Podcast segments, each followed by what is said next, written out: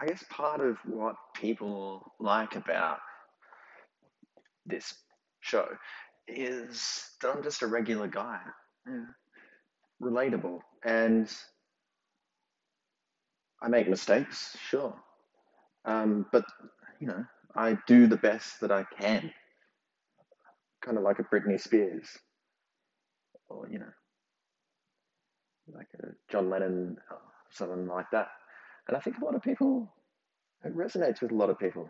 Very authentic. Very authentic. On with the show.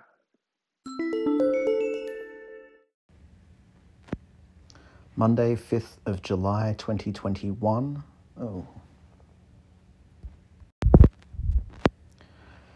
I had already been to a NAIDOC week event by 9am today. Funny that many people who consider themselves more woke than me may not have been to a NAIDOC week event yet, even lo these 12 hours later.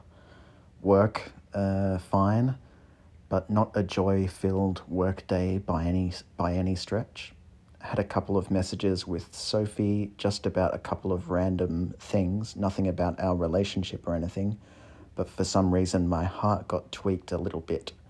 Maybe I have non diagnosed rejection sensitivity dysphoria. Did a walk, cooked, did a HIIT workout with Bakari. New tea tastes like bubble gum. Downloaded Max MSP. Hmm listened to a lot of heavy podcast content today, feeling pretty blue for some reason. David said that I'm a one of a kind guy. Another bird slammed into the window, sat on the ground for a while, but came good much more quickly than the magpie from a while ago. So loud. Just got just going to snack and chill out for a while before an early night.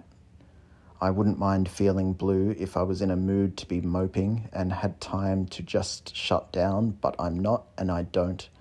YOLO, burned some sage in my room. Mood 4, energy 3, love minus 7. Moods sad, anxious, bored, fine.